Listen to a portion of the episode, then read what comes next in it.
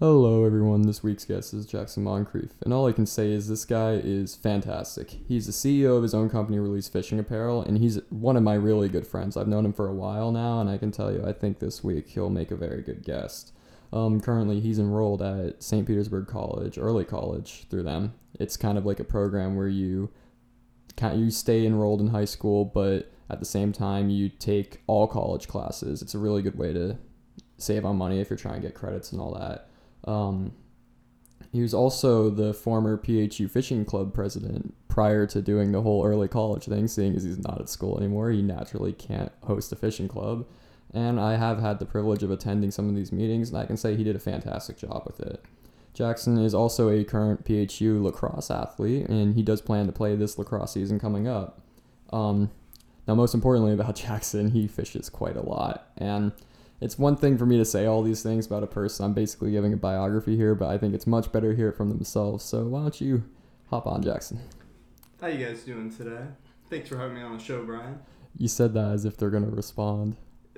How's the live studio audience going? Yeah, keep speaking loud into the mic. I'm sure everybody everybody loves that. We have a um, laugh track in the background for the all the unfunny jokes that are to be said this week. Oh, thanks, Brian. So, you're a fish guy. It's pretty obvious. They do call me that fish guy. I, I call him yeah. What, what do I call it? It's like fish fish boy or something like that. Fish boy, either Fish man, works. yeah. It, it's he, he does a lot of fishing. He's actually very good at it. I've been on the boat with him a couple of times, and I can say it's one of the few times I've actually sat there and I've genuinely enjoyed fishing. And you know, because I think fishing really, from an outsider's perspective, it's just you sit there, throw the line in, you wait, you get a fish. It's kind of boring to me, but Jackson, yeah, I he mean- kind of changed my perspective on that. I mean, it's just because I'm that good. I'm just kidding. But we like to have fun with it though, so it's not just sitting in the water, holding a rod, just waiting for a fish to come by and bite. We like to joke around a little bit. Hopefully, pull a few more out than usual. I mean, it's a science to catch those fish. How exactly do you do it? I mean, I pour like beakers in the water. Oh, you meant like the act? I'm just. You're, you're running an experiment. You have to do the chi-squared analysis on yeah, it. I'm doing like RC squared stuff like that. It's some mathematical formulas. Yeah, you know, before get- you reel in a fish, you have to. But yeah, no. Usually we just get bait in the right spot. Like I pretty much been fishing this one spot with my dad my entire life, and you just memorize spots usually. What bait to use in that exact spot on what tide, how Would- to get in there, stuff like that. Yeah, would you say it's more of the most like the factors that contribute to catching the most fish? Would you say it's mostly the spot, or are there other external things that kind of contribute to it? I would say the spot does have a good play in it, but there's also fish almost everywhere. It's just how to get them biting. So there's uh, most captains know this better than I do because they go out every day. We get to go out once a week, but they usually find like usually it's the spot with the tide. So like fish won't always eat at throughout the day. There's like certain tides where it's an incoming tide or moving water where they'll eat more than usual. So we like to put certain baits out during certain tides and go to certain spots. Kind of like map out our day the night before. So like you look tides. at tide charts and all that the night prior, then you go out and you say, okay, well it's low tide here, so and it's kind of moving out a little bit. I'm gonna use this specific lure. Yeah, like we'll just be like, at this time we'll go here because it's super low tide, we can't get in anywhere. And then when it's the high tide, we can go like, all right, we'll go here. And then when the tide comes even more, then we get in here. And then we use the certain baits based off the certain spots. So like, what kind of bait would you use in certain situations? Well, I'm primary live bait. That's what I love to use the most. But usually, most beach fishing, if you can get the greenbacks, greenbacks are the best. But grunts are good, pinfish, great baits. But then if you're like more in the mangroves and stuff like that, I would say probably. I mean, greenbacks again are great, but I don't personally like to use pinfish, and then shrimp sometimes are pretty good too. So would you say the greenbacks are just really all well around, like Greenbacks Very well rounded. like the candy. It's like the lollipop. You, re- it's like the best bait around. Where like pinfish is kind of like, it's there. You, I mean, it's like food. They'll eat it still, but it lasts longer. Greenbacks tend to die quickly and they're harder to get. where you can get a bunch of pinfish and they'll last you a century. Yeah, I've seen that on when I've been on the boat with you. The greenbacks aren't really as resilient, and they die very, very quickly if you keep them out. Yeah, they they're pretty fun. Would you say the pinfish are built different, if you will? I would say they are built different, Brian. they definitely know how to withstand the test of time. So you said you'd use the pinfish if it's a mangrove. Like, does Yeah, that change if, say, you had a low tide? Would you use a different type of bait for that, or is it just overall well-around pinfish for mangroves? So usually, in most spots, you need a higher tide to get into mangroves.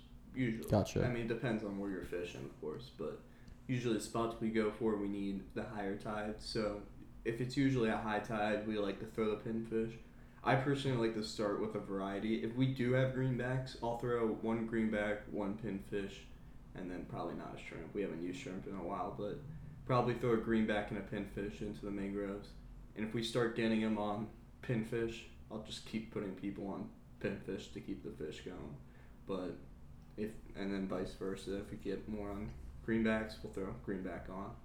Now, I'm genuinely curious about this. Have you found that certain fish prefer different bait? Yeah, I mean, I would. It's really depending on- on the spot. I mean, personally, in my opinion, I feel like if you're using the specific bait for this type of fishing, I would say snook, greenback, um, redfish, probably pinfish, shrimp. They tend to like those a little bit more. Trout, probably I would throw a shrimp, if anything. Maybe a greenback too. And then black drum, always shrimp. Maybe little crabs. Yeah, I remember how well that black drum fishing went with you that one time. That, was, an off day, Brian. We, we won't talk. That's about what they that. all say that the tides were going the wrong way. You promised me what was it like six tarpon? I did not promise you any tarpon. Yes, Brian. you did. You literally said that I would catch at least four tarpon at this spot, and I did not catch a single thing. That's Jackson. actually a funny story. So we took Evan Siebold. He was on the show last week, and he was. We were taking fishing. We were like pulling into the our good redfish spot. We usually get a couple out of there.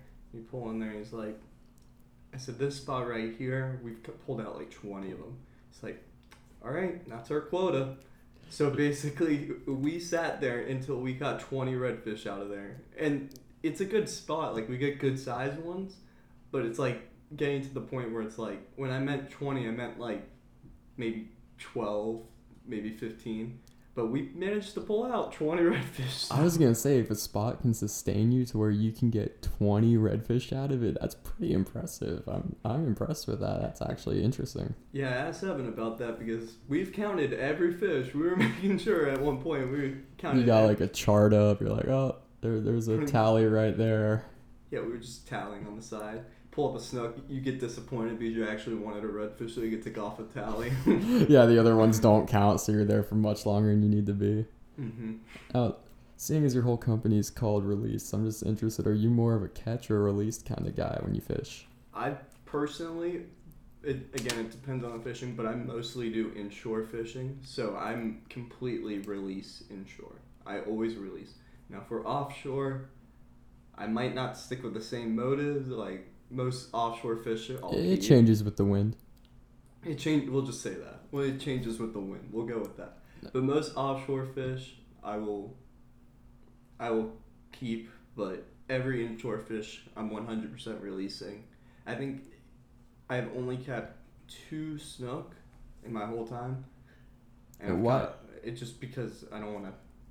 Why is it? That's you just don't want to kill them. Well, the thing is, if you take it, then it won't be there next time. You know. That's So, like, very that, that might be why you pulled out 20 redfish the one time. So like when I take out Evan on the boat and I know there's a snook sitting right underneath that dock, and I just throw the line and I just dank it out.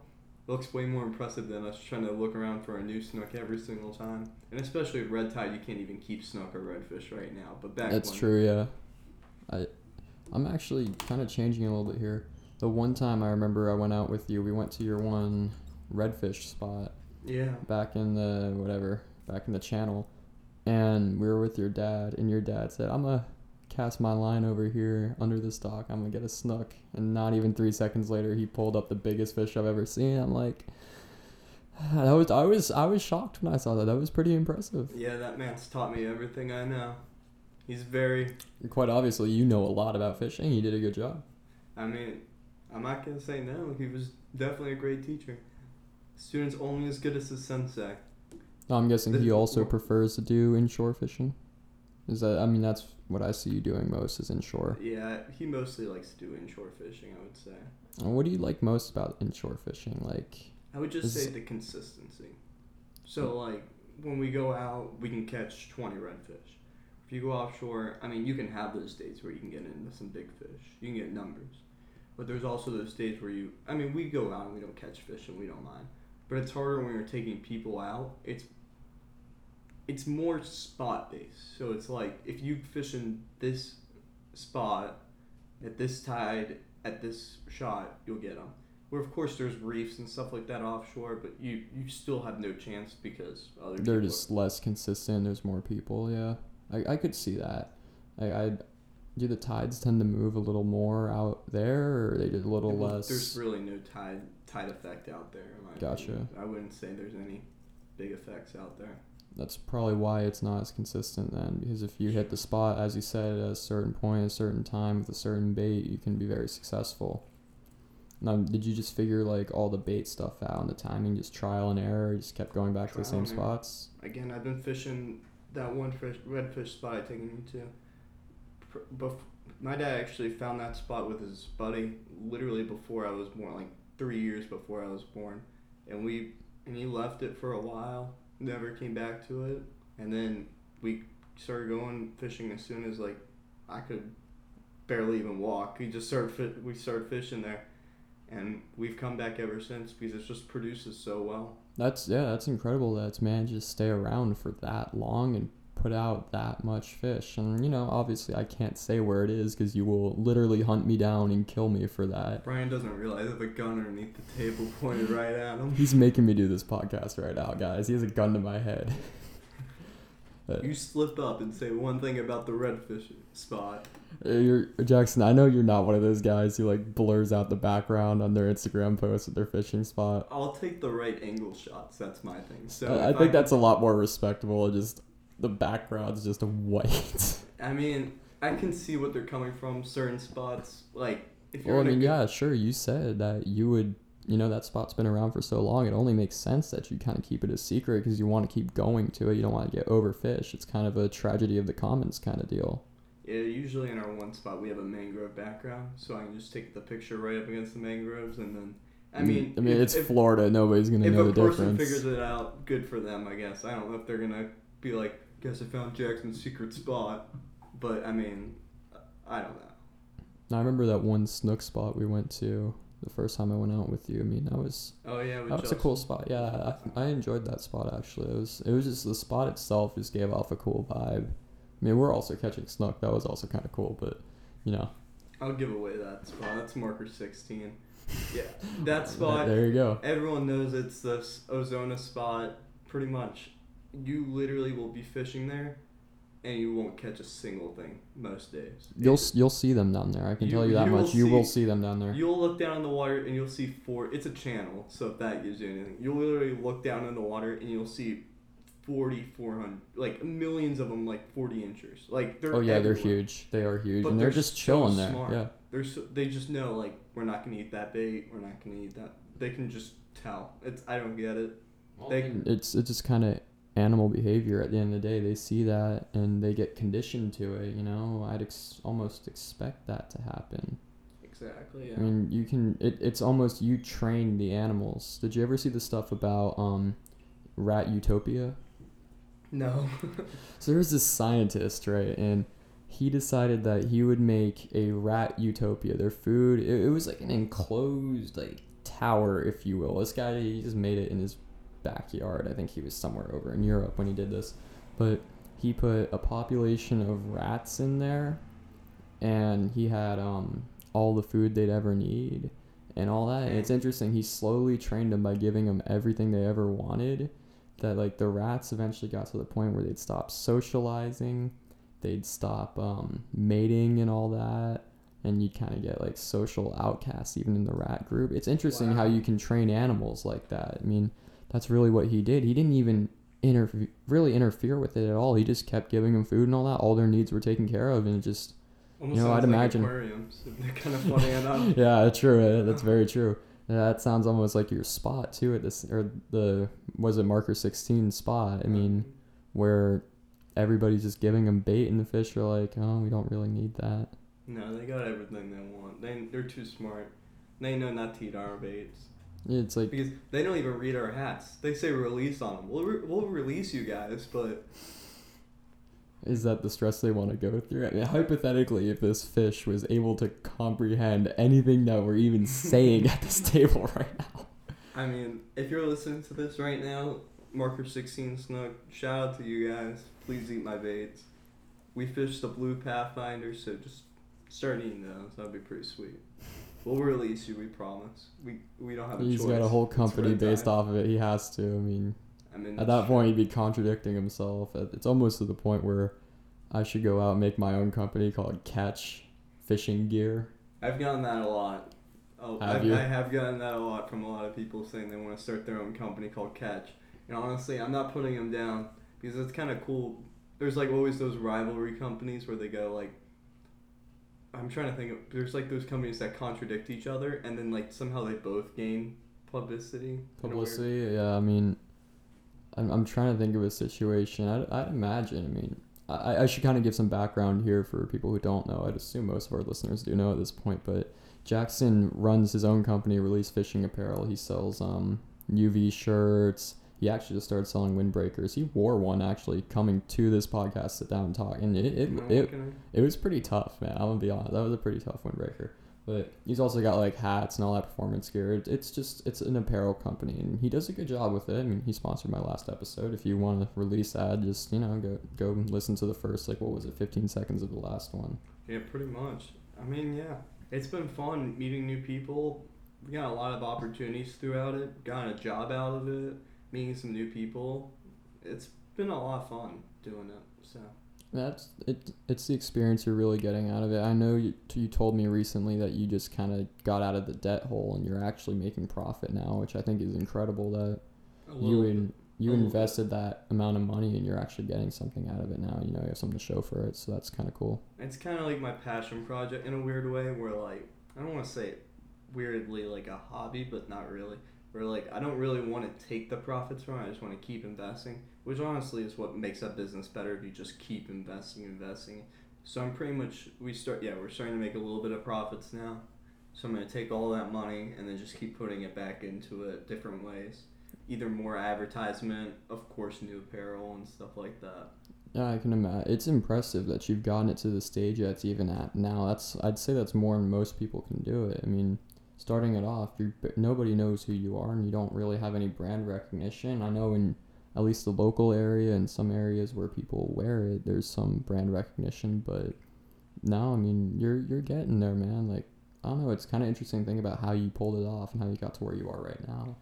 Yeah, funny enough with the local people, we've gotten a lot of out of state ones and out of the country ones, which is funny enough. You're international now. I it's pretty funny because I I didn't even have an international thing on the website like as a shipping option. I just had in the U.S. I didn't have one for the international, and I got a message on Instagram saying, "Hey man, how do I buy the product for Canada? It won't let me ship."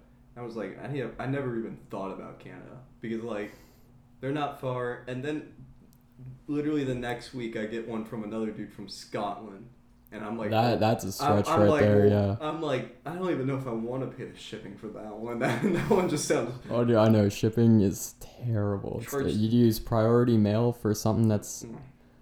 the worst. I think you can do with shipping is if you use UPS and you send a very small package. I mean, Oh. hell, one of the shirts I ordered two weeks ago came in earlier this week, and I was looking at the label from it. I see it's UPS one pound. Mm. I'm like, you know, send something through UPS for one pound. That cost them at least twelve dollars. It's in, they, they get me with shipping. I'll be honest. I don't I don't like overcharging with shipping. Like it, it's kind of a hassle when you like. I, at least I feel like when I at least I'm on like eBay and stuff like that. When you're looking at stuff, you see like oh it's only twenty dollars, and then the shipping's Yeah. like forty, and then you're like oh well that's how they get. So do you do free shipping or? So what I do, so I, I haven't done free shipping yet. I need to do a deal like that soon. But I mean, if you live in Palm Harbor, like the local area, I do discounts on shipping. But if you live outside of like my general driving area, then I do. Um, I the shipping's not that expensive for what it is. I actually kind of lose money, but not really. Like I don't want to take money away from you guys. What kind of shipping method do you use? I I'm use- just curious. United States Postal Service. But what like subdivision, like first class, priority? You know? I do priority because I think any package in the state of Florida, you have to do priority now. Do That's a you? new- that's a new rule for packages. I didn't know about that. Yeah. So 'Cause I know at my work I've been sending stuff out on my own with first class, and it's ridiculously cheap. You won't go more above three, more or less above three dollars to send something to say like New York or something. yeah, we gotta get like, and of course, it, I mean, I love everyone. Of course, nobody's gonna buy just a like. Most of our sellers are hats, which is not awesome. I love it. Why is that specifically? I don't, is it? just everyone apparently likes a hat? So a big thing is like the boxes for hats. So like I can see have that. different- Yeah, So uh, because you don't want to get the you know. So the envelopes like are perfect for like shirts, but I don't yeah, you just put, stuff them in there. That's pretty don't much want to it. put like somebody's hat in an envelope. Because you don't want to mess up the top of the hat. You know the actual cap part of So it. you, You don't want to mess like a up. perfect box that fits the hat in, and then I have a separate box where if you buy a shirt and a hat, and then I had one order where somebody bought like five hats and something like that. And I was like trying to create this new box, and at that point I wasn't caring what the shipping was. I was like five hats. You see the prices go I, haywire. I was just like, all right, let's do it. Dude, I it's crazy how much you've come. I remember we went to Target the one day when you were first starting this Oh up, and we had to look for the plastic bins to like put all your shit in. Yeah, we had to buy like a couple more of those. we went to like Walmart and like two Targets to find it. Like I mean, plastic bins, who would have thought Those an plastic adventure. bins are still with me today. that hit that hit close to home. I'm glad you've seen your plastic bins all the way through your business. It's dedication, truly, in its purest form. Yeah, the one one of our Canadian per- people who I've sent a shirt to, I'm partnered with him. So there was this family that was um, going through some trouble. Of course, didn't know if you're li- living under a rock, coronavirus happened. Did it? It did. That's incredible. I mean, I I, mean- almost talked about it for It's a newer thing, like so I don't 40 know. minutes straight last week. And Oh, yeah, I didn't listen to. The I last had no one. idea. I'm just kidding. I, I appreciate you listening to it, Jackson. That's that's good. but But go on uh, with that. Yeah, the corona. So basically, there's a lot of unemployment right now at the moment, and I got a message from the Canadian guy a while after he purchased. He's been very helpful, buying a ton of stuff. He was like, "Hey, there's this family, and I'm trying to support this kid. This his kid's like eight or nine. He's like, I'm Mhm. trying to support this kid. He's really trying to get like started with this whole fishing thing, like getting into it. But he, his dad doesn't have the money for it at the moment because he needs Like, what do you mean by fishing thing? Like just like starting to fish, like, like just fish in general, and then he also wants to do like a little fishing thing on Instagram and stuff. But like like an account where he posts pictures on. it, You Yeah. know? Okay, I got you. Yeah, because he's just trying to learn, you know, the ropes of fishing. Yeah, that. he was, that's I got message from his dad. He's like watching like YouTube videos of fishermen all the time, like Uh-huh. super jealous, and it was pretty sweet. And then he was like, and like usually like sometimes you get them from like scams or something like that. So I thought it was like scam, and then I was talking to the dude. He seemed super passionate about it. And they sent me a picture of his little boy. Like I was like, so basically, what happened was the dude was like, "Can you, can you just tell the kid what's it called that you're he's getting a free shirt, and then free shirt and hat, and then I'll pay for it." I'm like, "Dude, you don't have to pay for it." I'm like, "We'll cover it. We'll help you out." And he was like, "Oh my gosh, that's awesome!" So he's like, gave me the account for the dude, the dad, and he was like messaging the dad, and he was like sending me a picture. Like I did like a FaceTime thing, and I was like, "All right, dude, pick out whatever you want." And the kid was literally crying. It was so sweet. And the Canadian guys sending him a couple lures and stuff, and we're partnering him up with like a rod and stuff. It's pretty sweet gig. Kid's gonna be set for fishing. you know, he's gotta get out there and that. That's very good that you did that. Um, you know, that's very good. It takes a lot. I, I guess you could consider yourself a philanthropist at that point. You did something. That's your moral licensing That, for that, a while. that's my moral licensing for release for a little bit, but I, I Before really you couldn't- start doing the unethical stuff, you know, you you, Yeah, hi- you hire a few employees. You know, you kind of treat them like shit. You cut their wages. You give them long hours, no overtime. That that's my next goal for the company. I'm thinking like we do like we start off with like a peak, then we start going downhill. Like we do something really bad. Then I put out like this apology video where it gets me like to kind of halfway, and then I do something else, and then I keep going down and just keeps fluctuating up and down. There- Eventually, where you get to the point where you go to Taiwan, and you set up a sweatshop, and that's where release is based out of now. I mean, And the workers are paid terribly. you're gonna think it's funny, but literally they praise fishing in other countries like way more than in the U.S. It's scary. Really, like what what kind of countries? Um, I would like, I would say, I don't know off the top of my head, but I was talking to Jim Coble. He's the owner of Thirteen Fishing, and he was telling me about literally, he's like moving into that market. And he was like, man, I'm really like super excited. I'm like, who fishes in like Japan and stuff like that? It's like, dude, like if you literally have like three, and because they praise the number three there, I don't Mhm. really get it, but it's just part of the culture, I guess. part of their culture. I respect it. But he's like, literally, if you have the number three in their like thing, they literally praise it. Like it's weird. And he's like, we're starting. We're they revamped their name for when they go to Japan. It's one three, thirteen, but it's just one three, so he everyone can see the three. So basically, he's like, we'll be like insane with sales in Japan because a lot of companies do at least manufacture their products in Japan and other Mhm. countries like Shimano. As many people believe they're made in the USA. They are made in Japan. Oh, you would know. I mean, you're the fishing guy. You could probably pick up. Are you at the point where you can feel a rod and you can tell whether it's a good rod or not? Or do you get like a certain feeling with certain rods and I would say uh, like reels and all that? I'm saying pretty good about stuff like that. I mean, it depends. Like again, I'm not going to be the guy you're going to come to for an offshore setup. Yeah, but like inshore, hypothetically, But if you were to just like feel somebody else's setup, you could tell if it was I good or not. tell like if it's nice or not. I'm not going to tell the person. I'm not going to hold it and be like, "Dude, your rod sucks." But I'm Kill his self esteem in just one comment.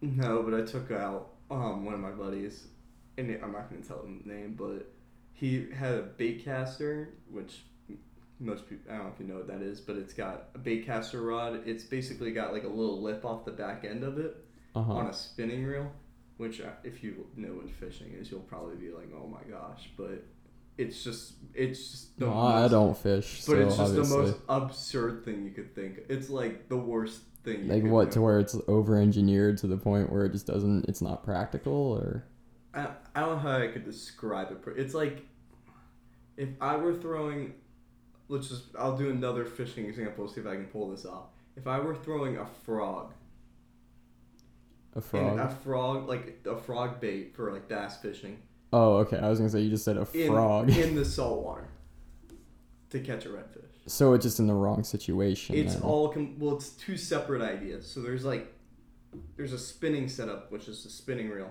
It's just Mhm. not meant for it. And it's got this huge thing off the back. It's, okay. So let's just say you don't want to do that, it's the kind of deal where you have like a rod that's rigged with, in like certain reels and all that with a certain rig Yeah. for offshore, and that stays your offshore setup, and then you have a separate one for your inshore setup. You keep them separate. Exactly. Yeah. Yeah, there, there's a lot of things that are like that. I do astrophotography, and you have to have different types of telescopes. I have different types of telescopes for different types of things. You know, I have a certain telescope I use for planetary photography. If I want to get a picture of Saturn, I use a Newtonian, which is just a, I think it's like a cylinder Mhm. on three legs, pretty much. That's basically what every telescope is, but this one's a fat cylinder Oh wow. or you'd use a refractor, which is a tinier cylinder.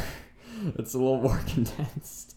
I know this this is just the most elementary description of it possible, but that one's also on three legs, and that one makes the galaxies look really cool. So it, it's it's just a matter of different setups. See, now I can realize what everyone feels like when they hear my fishing story. Like Yeah. how confused they are because I literally got zero words out of what you just said. Right? Everyone is probably. It's a different language. It's interesting how that happened. You know, you get so invested in one thing, you learn a different language doing it. Pretty much. I If you guys are really inclined about what I was trying to explain, look up spinning rod versus casting rod, and you can just see the difference.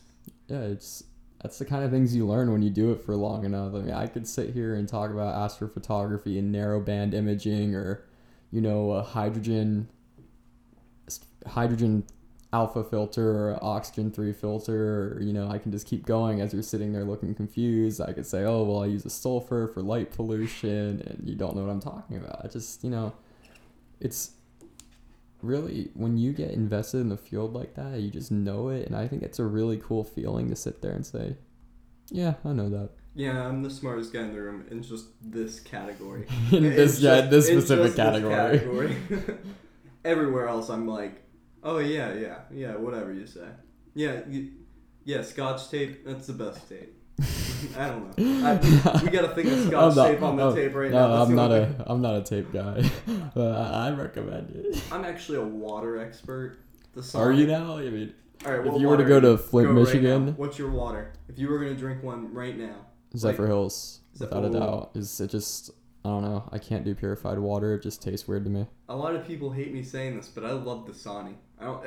I, I know. What what is wrong with you? Are you a Everyone's like sociopath? mineral. Everyone's like it's mineral water, but I'm like it adds flavor if anything. Dude, didn't Dasani literally get like sued because it was just filtered tap water and they were like they had the mountain on it and they were selling it as like the whole message was oh it's like spring water but it was just filtered. So like I don't even know if it's like filtered. It just, in my opinion, it doesn't.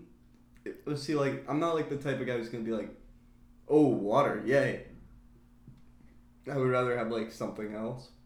I like water. I mean, I mean, wa- water's not bad. It's not all right. This is like Jackson going off on how much he doesn't Jackson, like water. Jackson, I'll share this with you. I have had a very vast affinity for water ever since we were out in Yosemite Valley hiking Half Dome. It's an 18 mile hike, and it, it's pretty gnarly. I mean, if you know me, you've seen some pictures of it and all that, and obviously, you, a lot of people I'd imagine know what Half Dome is because it's just kind of the flagship mascot for Yosemite. I mean, I don't, I don't really think the bear has any big influence in Yosemite. The one wildfire bear. What, what's his name? I forgot it. Um, I sound like, Smokey the Bear, right? dude. I sound like I'm stoned off my ass saying I can't remember who Smokey the bear. is. but Smokey the Bear. Smokey, I didn't even think about that. Anyway, we got we kind of derailed on that one, but yeah, we got to the top and we were six hours into the hike and my legs were killing me. We look at the time and we're like, oh, we've been going for six hours. We're halfway done. Let's fucking go. And then we go all the way back, and or we're not not even all the way back. Like we're probably three miles out of camp, and we run out of water, like completely out of water. And we had to get some people to filter some water out you, of you this saw the river the for side. us. There was like a Dasani thing where it's like A you little drink- there's a 7-Eleven there. And no, and Brian's just driving right past it because he saw the Dasani sign. He was like, "I'm not going for that." Dude, they put a 7-Eleven Yosemite.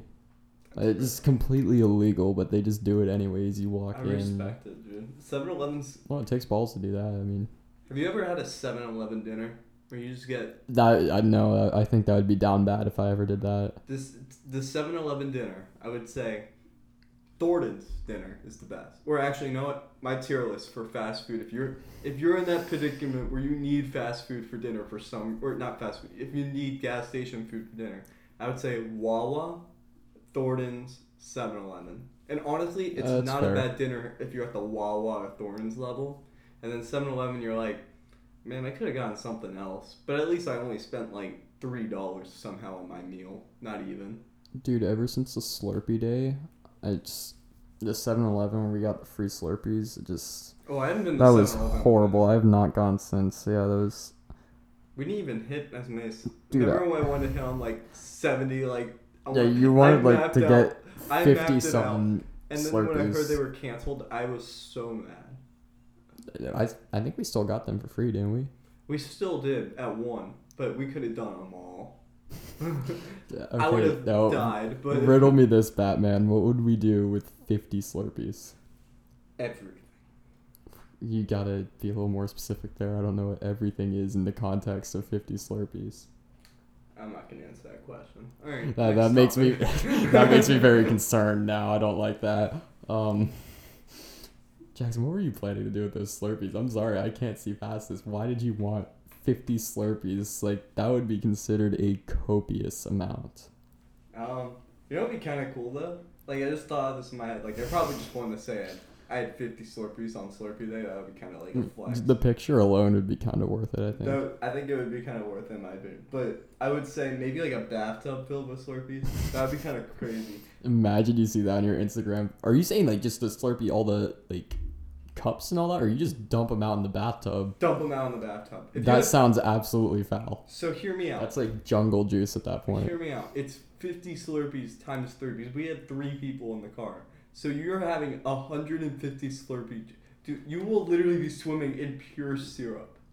That sounds horrendous. That, that's horrid, dude. I don't like the sound of that. For free. For I mean, I'm just saying, like, free stuff is nice. I, I said that to Evan last week. Free ice cream will always taste or always taste better than paid ice cream. So You know what I just realized? what's that? So basically, I figured out their scam. So free Slurpee Day is supposed to. I figured out free Slurpee Day. Hear me out. So let's just say, hypothetically, I was I was gonna do the thing where I'm gonna get 50 Slurpees in my area. We're completely off topic, but we're gonna finish this conversation. I'm gonna get 50 Slurpees in my area. I'm gonna have to drive a lot. yeah, Where am I gonna get gas? 7-Eleven. Now, now Dude, Jackson- it all goes circle, dude. I'm okay, but you're missing the point here. Who the hell is gonna drive the 50 7-Elevens in one day besides you? Even if like there's just people who are gonna be like, oh, I'm gonna drive to ten just to say I got ten Slurpees, or I got I'm gonna drive for like three. That's still like they're somewhat of a distance away where they might need gas. That's how they figure you out, dude. 7-Eleven's winning the system. Are you accusing get of a I just conspiracy? get shot through the window. They It figured me shatters out. your head, slams into the table. I'm calling you out, 7-Eleven. I'm just saying. Come at me. They're they're a multi-million dollar oil company. I think they can. Yeah, but I'm a real Pull that off. CEO. Guys, he's built different. Just built different, guys. I mean, I, if I was on the Titanic, I simply would have swam home because I'm built different. Dude, you can't. Can you not even swim? Yeah, for real. Like, I would just taken the boat home. as we make light on this absolute tragedy years ago, Speaking of tragedy, how did we go from talking about your company in fishing to the Titanic sinking that quickly? That's, That's why you don't invite Jackson on the podcast. That's kind of We get impressive, though, We like- get really off topic pretty quick. that was actually that stream of conversation was extremely impressive. The fact of how quickly we got off topic in that that amount of time that was impressive. I say just hit us with the next topic and we don't even worry about it anymore. Hmm. 7 11 days over. So, I'm not even kidding, dude. Ever since 7-Eleven day, I have not had the urge to have a single Slurpee since because I got. I a third of the way into it and I felt like I was gonna hurl because it's just straight sugar. That's true. It's You like the what? worst thing you can put in your body aside from like We're striking back. meth. 7 11, we're not going to you anymore. You gave us a free Slurpee, so therefore we're not going to your gas station anymore. Fuck you guys. I'm supporting Thornton's and Wawa. You know, they even go to Shell. Or, oh, that, wow, that hurt. I'll even go to Shell. Or, you know what? The Circle K. Strange things are afoot at the Circle K. Bill and Ted reference, if you guys didn't know. Great movie. You need to watch it if you haven't already. I never finished the new one with you. You were gonna you were playing that last week and we never finished it. Would you say it's good? I would say my tier list. I would give Bill and Ted. That's probably my, probably my favorite movie. Yo, ambulance going by. It happens. It's Evan. Alright, oh yeah. What's up, Evan? Alright. But I would give my tier list for the Bill and Ted movies. First one's like my favorite movie ever made. I would go 10 out of 10. That's a great movie. It, wa- it was a pretty good movie. I enjoyed it. I That's thoroughly my, enjoyed it. Probably my favorite movie. Always watched it growing up as a kid. I love like the jokes and stuff like that. Then I would say the second movie, which most people don't actually know about, it's Bogus Journey. That one's probably it was such a disappointment for me because like I love the first one so much. Well, but like Crush still- Your Dreams or something. pretty much I was like had high expectations. I was like, oh my gosh, they made a sequel to this movie. It's gonna be great. Blah blah blah. They're never good. It was just a bad sequel. I mean, there there are some examples of sequels that are good it, though. it was just a bad sequel. Se- sequel in my opinion. But I would say, I would give honestly for how bad it is. It's not horrible. It's just disappointing. I would give it ten out of five, 10 out of six, somewhere in that range. It's not horrible, but it's not like it's just disappointing. You think you could do it better if you were in charge? You were directing it. I, I think I'm just built different. You, I you, I you, don't need to go to film school or anything. You can just do it, Jackson. It's not that hard. You're the release CEO. You're capable of a lot of things. I mean, what do you think? Release movie productions LLC. I like it. That's who's gonna be directing the third movie, which has already come out. Um, Okay, so you go back in time. You make release back then, and then you go do it. I mean, Bill and Ted is about time travel. I'm just saying. I can. I'm. I'm thinking. I already made the new movie. That's just my attempt at the. new- The new movie is probably the best they could have done, in my opinion, which I was pretty proud of. They did a good job. The only thing I was disappointed about was Keanu Reeves. Like, I still look at him and I just see John Wick on the screen of Bill and Ted. Or Matrix. The Matrix changed Dude, Keanu. he's such a serious actor now. Where it's kind of like if you told him to be a dumb surfer, like pretty much, pretty much they're trying to be two stoners, like just hanging out. But like, Spicoli from Fast Times. dude, they're pretty much They were they're at one much point. both of them. And then they grew. I don't know. Just don't like it. It happens. I mean, yeah, I'm telling you, release movie fishing apparel Release productions movie. LLC. You just you know expand your product line out. You just become everything. You you hold a monopoly on every single market. I'm like the Yamaha, but like bigger. Like you know, Yamaha doesn't just do boats. They do the Dude, they pianos, do they guitars, man. they I do have a. Yamaha. Dude, they do everything. It's insane. I never knew it. Like at first, I was like, "Oh, they're just motors," and then I was like, "Yo, they're on a piano." Yeah, Yeah, on, I, like, I own everything. a acoustic guitar made by Yamaha, and it's it's pretty good for its price. I, I will say that much. I hate to call them out, but is Yamaha a monopoly? I'm just kidding. No, if we're gonna talk about monopolies, that would be Disney. They have the entertainment industry they make a by monopoly balls. Disney board. That was just that, that had to have been the stupidest thing I've heard all day. I mean, do you have anything else that's stupid you could say that could top that off the top of your head? That's pretty good. I will give you that. I was that was impressive how stupid that statement. was. you know what? I got something, but it goes with the next topic, which is pretty good. all right, well, I, I do kind of want to get back on track here. You're right. We we We went off topic. we talk. um, At least we got on the monopolies. It's a little better than getting 50 Slurpees in the Titanic. So I don't even want to think about writing the description for this week's episode. In this episode, Jackson and I talk about 50 Slurpees Monopoly fishing release. the Titanic. Oh, by the way, he also um he's also a CEO of his own company, but we don't really get into that topic. Not as much as the Titanic. All right. But yeah, I think you have some good potential with Lease. You really do. I mean, I hope so. that's good that you were able to do like such a good deed so early on. I'd just I'd say your company is pretty justified just by doing that. I mean, yeah. it's some good moral licensing. I mean, do you I do mean- any more moral licensing? Well, I'm Christian. Like, not like super, but I'm like believe in the beliefs. I do do good deeds. I'm not going to be like about every situation. I don't judge people. Well, I guess you're not supposed to judge people as a Christian, Yeah. but it's not. But I don't like, oh, you're doing that? That's a sin. And then I just like do the cross thing and just run away from them. I kind of just don't do it and just hang out. I don't. I'm not like super like Tight like I'm not gonna be like, guys, we should all one. read the Bible tonight. Right now, memorize. you're not fundamental is what I'm you're not saying. Yeah. but it's part of my beliefs, and it's just something I go off of.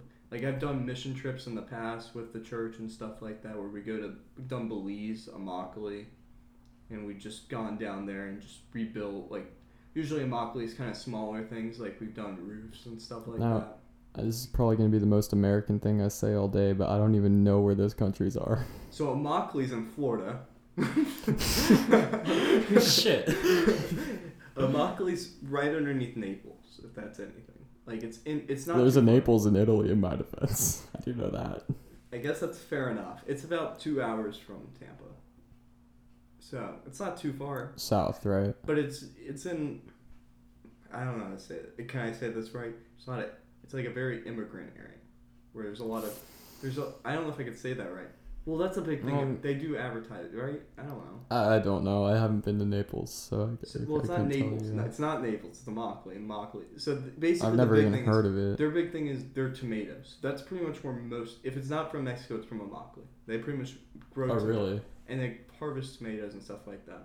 So why were you building roofs down there? So basically, a lot of people can't. So it's based how many how many tomatoes you get is how much you can do. There's a lot of community down there who are like in wheelchairs and stuff like that who Uh-huh. physically can't go out and do that. And there's a it's pretty much like a ton of mobile homes and stuff like that. And there's a ton of houses just falling apart. So what we That's do good is that you went down there and helped them with that. yeah, so we go down there and just help. Like we've done just roof building, like just replacing their entire roof and doing it by ourselves. I mean, it's not like it's not like we're a prefer- professional crew who's coming out doing Yeah. your roof.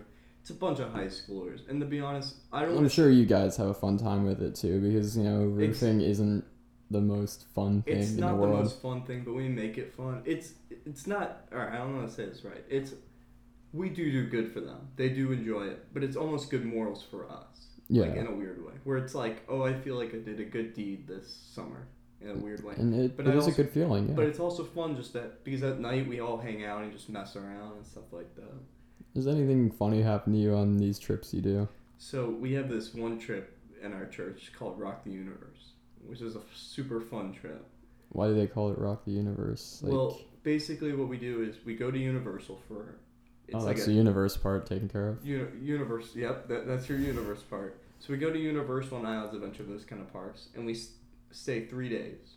The first two days are like Universal, and then the next one we sleep and then come home, pretty much. And it, the parks are open from, we usually get, like the first night, we usually get there. And you can stay till like 2 in the morning. All right, all right. So like a lot later than usual. There's concerts and stuff like that playing. Hence The Rock. Yep, there we go. It all it's all come together. It makes sense now. It's just a bunch of concerts. it's almost like somebody sat down, like thought of that name, and like actually thought it out. But like a cool part about it is like usually you're just waiting in line for things, Yeah. but usually the lines are shorter because there's people who actually do like to listen to the concerts who go. That's why. Do you ever get any big names to play there, like bands? There's some bigger names that play there. Um, I would say Skillet is probably the biggest, but that's just a. I don't Never know. heard of them. Nobody really. In my opinion, I don't go for the music. Like it's cool to listen to the music while you're waiting in line. Yeah, like you true. can. There's like a stage behind every, or in front of every ride. Seriously. So like pretty much just a band performing, and like you can hear someone just performing, and they every band that goes has been good. I just never have heard of them. So you're telling me like I could be going on like do they have roller coasters in Universal? I've actually never been, so Oh don't well, yeah, they got a lot. Of them. So like they have So- the one called the Rip Ryan Rocket, which will come in with another story later, but that's basically like they're a bigger one, and then they have a huge stage right next to it, right in front of it. Like so, you pretty much hear the concert going on while you're waiting in line. So it gives you something more to do while you're in line. so you can zone out even more than before. Pretty much, Brian. I that mean, sounds like a cool experience though, where you're like on the, you know, coaster and what's the one in Busch Gardens where it like holds you, like it's very it similar to that one. Yeah, where you like you go over the curve and it holds you there. I can't think of a name for it for the life of me, but dude, which makes me think of something. so I was there um for Howl-O-Scream last year and we went on that one, and we're sitting kind of towards the front, like we were we were in the front, and you know we go up the roller coaster and you get to the top and it holds you over the edge. You're just dangling there, and some guy two rows back to the left. He's, he looks like he was in his mid 40s. He just screams out, Man, I hate this shit. and then it just drops us. I could not Oh. stop laughing. It was so funny in the moment. Because, you know, in that situation, everyone's kind of nervous. And, you know, that's a comic relief we needed there. But that was just absolutely hilarious to me. Speaking of comic relief, that's where the comic relief comes in with this story. Oh, So- boy. So we have this one person named I'll say I'll, t- I'll say his name. He's not gonna care. Jimmy, who had a very rough day at Universal. So basically that night, so like there's always that first night which everyone Uh-huh. goes to and we all get there. It's mostly just you do some of the rides, but you know you can come back the next day and do them all. So you're Yeah. kind of just hanging out with your friends, mostly catching up. And we were just hanging out. And then that night when we came back, Jimmy had to sleep on an air mattress because he wanted to. He wanted his own bed. I don't know why. He just he brought an air mattress, so it was cool. So Hmm. we deflated his air mattress in the middle of the night, and he did not wake up. So he Are wakes up the next morning on the floor. Just Dude, you probably killed his, His- back overnight. I feel sorry for the kid. and that's just the first thing that happened to Jimmy. Oh my god. We're not even at the universal part. But then, after that, I was with Ju- you know Justin Lobley. Yeah. So we have breakfast, but I don't eat that big of a breakfast at all, even sometimes. So we're kind of hanging out, and there's this playground by the hotel. We're like, eh, whatever, we'll just hang out on the play- playground. And then Jim, we're like hanging out, and there's these tire things, which are kind of like steps, but they also look like you could like slide down through the middle. I'm like, Jimmy, try sliding down through the middle of those tires. And he's like, it sounds so incredibly stupid. and, I'm, and he's like, oh, I don't know. I'm like, Jimmy, just do. it." I'll, like we were very forceful. the peer Jimmy. pressure. we were very forceful. So Jimmy decided he's like, all right. So he just started like slipping down, and then like he just he kept going down. and got like stuck in between the tires, and he's got like his, I could have seen that coming a mile away. oh, it was great. And then we're it, and then like Jimmy's like, we're I'm stuck, I'm stuck, and we're like, oh ha ha ha, Jimmy, just push yourself out, and we're like, and he's like, no, I'm literally stuck, I can't get out, and I'm like, all right, Jimmy, it's whatever. I- I You say like, that when you're not the one stuck in there. I know. So I was like, all right, Justin, come on, let's help him out. So it's just me and Justin, like both on an arm, trying to pull him out, and we could not pull him out. I'm not kidding. We were pulling as hard as we could, and we, he could not come out of there. So we were trying for like a good like ten minutes. Like this is going on for a while, and then this dude walks by, like just doing his jog, you know, healthy people. Normal, and normal this dude was night. ripped and tall. Like he was big, and he was just he, looked like freaking Rock Johnson coming out. He was like, boom, and was like, "You guys need a hand?" And then Jimmy's in there, and he like reaches down, grabs Jimmy by the head, and just yanks him out. Like he was just out of there. You think he works out? No, he Oh, do, he well. does that every day. He lifts Yeah, kids out of the tire thing every day. Rescuing kids is his hobby. Yeah, we thought we were gonna have the fire department call on us, and then. Oh, there's more. Oh my god. This is the big one. So those were like the little like those were just to give you some context about Jimmy like that morning. This is the big one. So basically, you there's two parks we were allowed to go to: Islands of Adventure and Universal. So we always start the morning off at Islands of Adventure because it always opens up a, a lot earlier than Universal, but doesn't stay open as late. Yeah. And there's no concerts at Islands of Adventure. They're only at Universal. So we were like, and the concerts are only at night. So we were like, all right, we'll do some rides at Islands of Adventure. We're doing all these rides and stuff. And like Jimmy wanted to do this one ride. It was, I think, it was called like Kong or whatever. And he was like, oh, I want to do this ride. And like, not really that many people wanted to. So like he and like three other people went over and did that ride, and we separated and we went to Universal. Now the number one rule there was two rules in the night. One, you should always stay with someone. That's just kind of like basic. So Yeah, like, you that's never you don't want to be system. alone Universal. And two, you had to be at the candle lighting service at eleven, where it's pretty much like everyone's got a candle, and they just sing like one song, everyone together, at like this time, and it's got like the entire park Mm-hmm. which it's pretty cool to watch. And it's just like a million candles, like all throughout the entire park, and we all meet in this area. So every, everyone knew that from the start. So that group of four went over, and this is just what I've heard based off people, but it's a true it's a true story. I'm believing because they all it all lines up. Basically, Jimmy and three others do the wait through the calling line, and then as soon as the ride gets over, Jimmy has to go to the bathroom. Oh, this is where it gets good. So the so Jimmy doesn't tell the group of three that he's going to the bathroom, and Jimmy he decides goes. he goes. So he, they're in Islands of Adventure. Keep that in mind. He goes to the other side of the park Why? and to go to. I, he could not find one apparently in the other ones. So he's on. So he did not tell the group and went to the bathroom on the other side of the park. That group of three right now is trying to figure out where's Jimmy, and then they just think like, you know mm. what? Jimmy is gone. You know what? Jimmy's probably with an adult. He probably ran off to meet with the other group or something. We're fine. Anyways, we're in the U- Universal Park, and it's like, let's just say eight for context. And we're just hanging out, doing some rides. It gets to about like 10, and then we meet up with the other group, and they're like, oh, yo, what's up? and they're like, "Oh, yo, where's Jimmy?" He's like, "Oh, he went off with another group." They told us. We're like, "All right, cool." Just did some more rides. So now we have the whole group with us, and then there's like another. There's like different groups. So basically, everyone minus Jimmy. And Now Jimmy said he was on his own, just trying to find people, and then eventually he was just like, "All right, I'll start doing rides on my own or whatever." What a guy. So he decided to go on a couple of rides on his own. So at 11 o'clock was the candlelighting service. So everyone's meeting at 11 o'clock here. If Jimmy was lost, he knows where to find us. It's right out Yeah. front of the Jimmy Fallon ride. Perfect spot. He can hop right there. We're all there with candles. I mean, so we get all get there at 11, and we're just doing the candlelighting service. And like none of us really thought about it. And then we were all like, Where's Jimmy? Where's Jimmy? And that was a great quote for the rest of the every Universal trip we've done since then has been Where is Jimmy? D- Did you ever find him? No, Jimmy's still lost to this day. Jimmy, if you're listening to this, we are still looking for you, and your family loves and supports. I'm just kidding. Legend says you can still hear him looking for the bathroom at Universal if you listen really closely. So basically, I'll explain our part of the story, and then I'll line it up with Jimmy. So we were basically like, all right, so the candlelighting service just ended, and we're like, we need to go back to the buses because it ends at twelve. Park closes at twelve. We're like, all right, well, we need to go back to the buses because we par- did somewhere off campus. Yeah.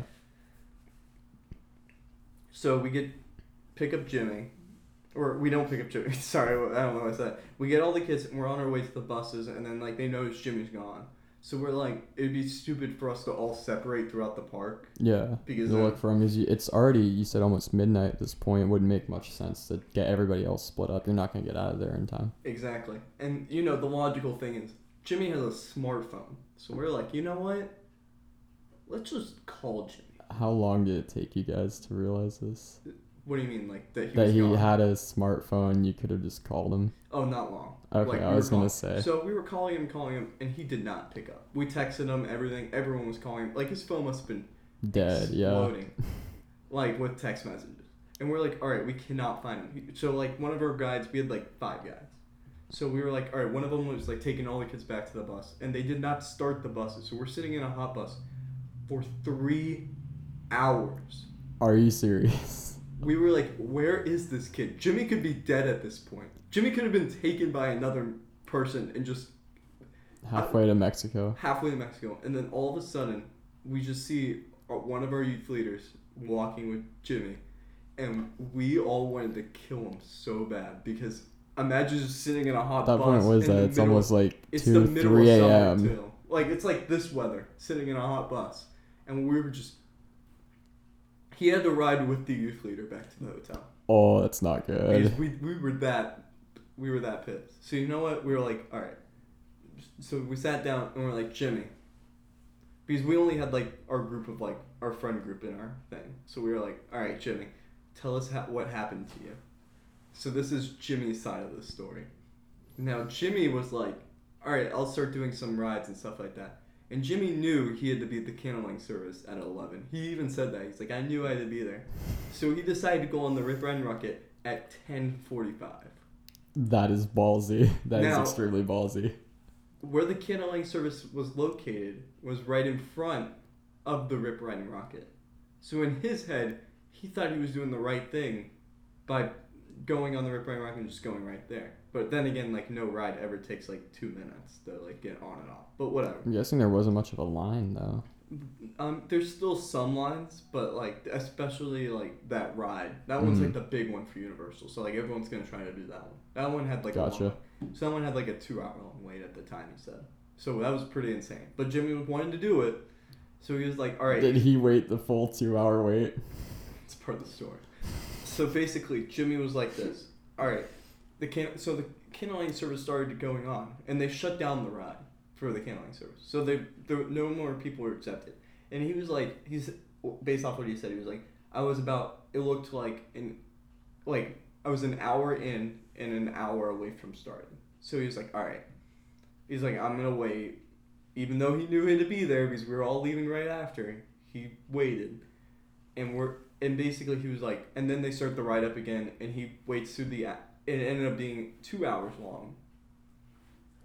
And he just kept going through, and then when he got off the ride, you know, you gotta go get to your locker to find your phone and other stuff.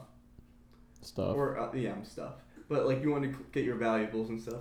Now, Jimmy, being the smart kid he is, forgot what locker number he was. oh. So now Jimmy had to wait till the end of the. Everyone had left the ride, gone off, and then he can open up every single locker. And he, his locker was the last locker they opened. So just by luck of the draw, his happened just just so happened to be the absolute last possible locker. Yes. So uh, keep in mind, and then keep in mind, Jimmy didn't even look at his phone because his phone was dead. Thank you for screaming my ear with that one. Oh no, this it was a pretty exciting night. And then so Jimmy, keep in mind it's like two two o'clock right now, and you know Jimmy, the entire park was closed at this time. It's it closes at one. He gets out at like three, so it's been closed for two hours. A security guard finds them and just takes it to the front and gives them to our youth pastor. And I mean that's kind of where the story meets up. We're like we're all like Jimmy, like, and we will never let Jimmy live that down. At And least he got on the ride though. I respect that. The man knows how to finish what he started. I mean, I, I respect that a lot actually. That I mean, that takes stones to do that. it really does. I mean, Jimmy still has a good story, but I also have one under my books. That one's Rock the Universe is a good trip for stories. No, He's that, like- that was just that was kind of stupidity of somebody else. What about you, Jackson?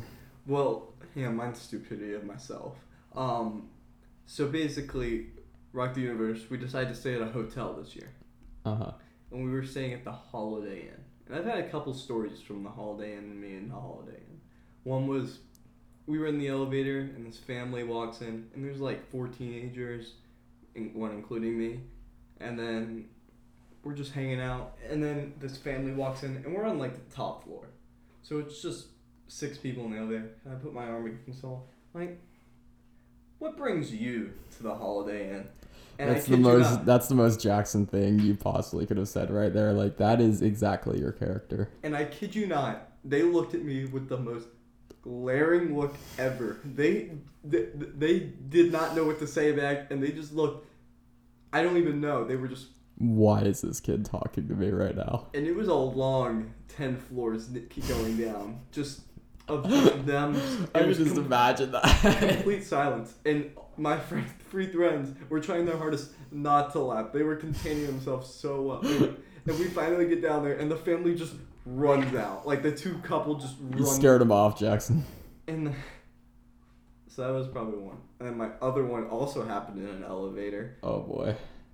So like you know us, the smart teenagers we are, we're like, oh, we really want to get to the park because you know, Universal. And then we're like, all right, everyone hop in. So we got like ten kids in the elevator, which is a lot for an elevator. Yeah. So we were like, all right, whatever, it's fine. So somebody was like, oh my gosh, Jackson, jump. And I was like, okay. I jump. We fall a floor down. We we're just uh, you hear the sound effects. We have thank actual sound effects in the studio. I hit the floor. We hit the floor. Damn, that was pretty deep. That, that was pretty deep. I could see that in a teenage girl's bio. And then e- everybody just looks at me like Jackson just literally like got us trapped in an elevator on our way to Universal. And I'm like, all right. I'm like, and everyone's like panicking. Like you got, there's like, so we have ten people in there. Like three of them are just dudes. Like, dude, Jackson, what the heck? And then all the rest of them are girls. And they were literally trying to be like, they, one of them was like having a panic attack in the corner. Dude, yeah, getting trapped in an elevator is scary as hell. So many people. I guess, but like, I, but I don't know. Are you gonna One tell me you're built different, Jackson? I'm built different. I don't get scared. I knew I had to survive. And then basically two Drink of the other girls were like super, like super, like everyone's screaming like Jackson, what the heck? I'm like, all right, whatever. And then I'm like, all right, guys, we can fix this. It's super simple. We'll just call the people because you know they got a phone in the elevator. I'll call them. Literally pick up the phone. The wires cut off. like this was a setup. I'm just kidding. the death of Jackson. It was all staged to kill you. Pretty much. And I just and literally the wire was cut. I was like, well, that sucks because now you can't call the front desk. And then we're like, all right, you know what? They got an alarm button. We'll just push the alarm button. That, will that or you start banging on the doors. Well, the alarm button didn't work. So keep in mind, So I mean- wait, hold on. The phone didn't work. The alarm button didn't work. let's just say I'm calling you out Holiday Inn. You need to work on your safety system. But basically, yeah, nothing this is the worked their second multi-million, even billion-dollar company that Jackson's gonna get sued by after this podcast. So we're sitting in the elevator and we're like, all right, well now we gotta like get out of here. So we're all banging on the elevator. We're like, goodbye, blah, blah," and nobody was coming. And we're like, well, I mean, if we're all gonna die, I mean, it's not a worse way to go out. I mean, dying and suffocating in an elevator or starving, that's pretty shitty way to go, dude. I'll be honest. I don't know. Well, I knew I was gonna be fine, built different, I simply would have opened the doors.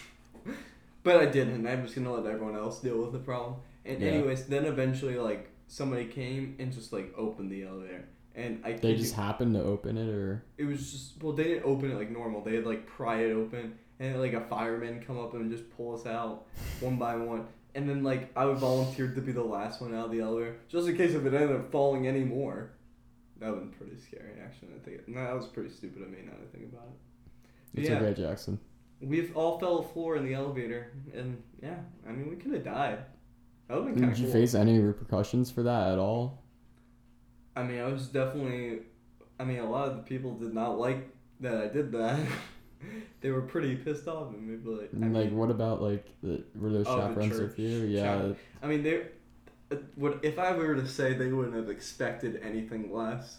that would be definitely the number one. they thing. would have known it was They were you. disappointed in me, but somehow, I also had the blame turned off of me in a weird way. Like she was like, "Why'd you guys have so many people in the elevator?" I'm like, "Yeah, let's go with that idea. Why do we have so many people?" it wasn't me, guys. I promise. It was we had too many people. You, I you weren't jump. social distancing. Why would I jump? I don't jump. I don't jump in elevators. No, but you're built different. So I, I am built different. That's just my thing, you know. so that's just like some generally funny stuff that's happened with you. What about like scary stuff? Because like that that's more funny looking back on it. But I can imagine the moment that was kind of scary. What do you mean? You know, just like scary experiences you've had. Ooh. I don't know if I've had any scary experiences.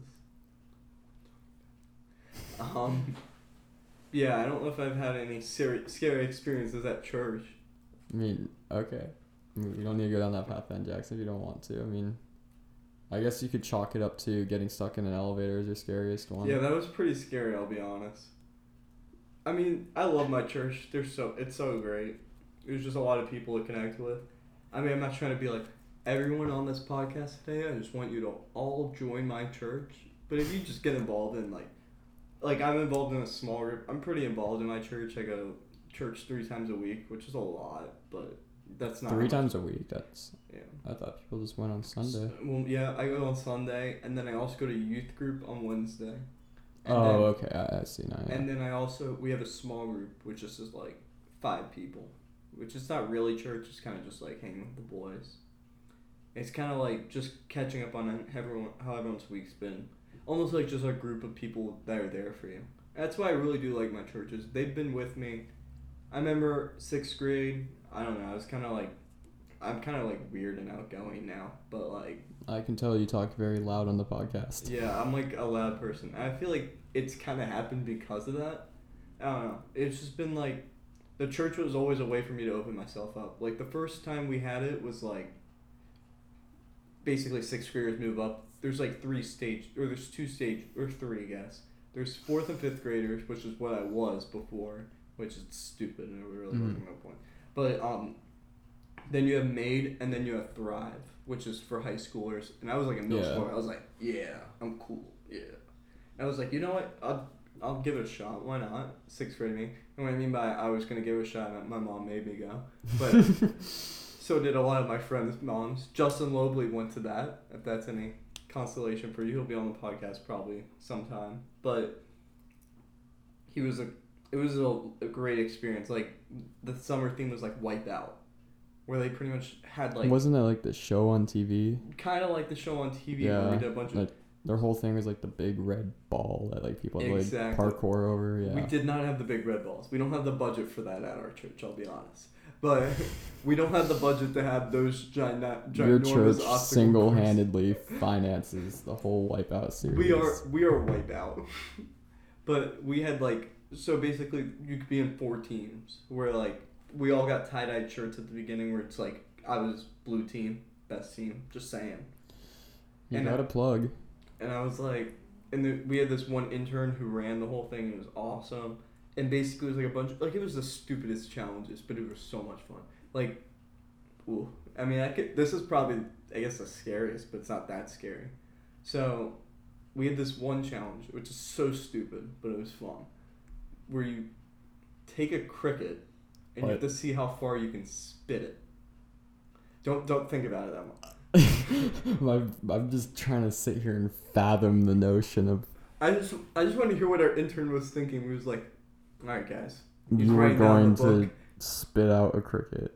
So we got some different events. Like we got like we're gonna throw a watermelon in the middle of the thing and have like f- each team somebody out to fight fight for the watermelon and bring it back to their side. We could have start crickets. fist fighting. And everyone's like, no, that actually was an event, and that was so much fun. But we had crickets, and that was probably the event that got me out of my shell. So there's one intern, like he, our intern had like his friends come and just run each team. So like it was him, our youth lead, or youth pastor ran it, and then there was four other interns, like kind of part interns. They didn't weren't paid; they were just hanging out.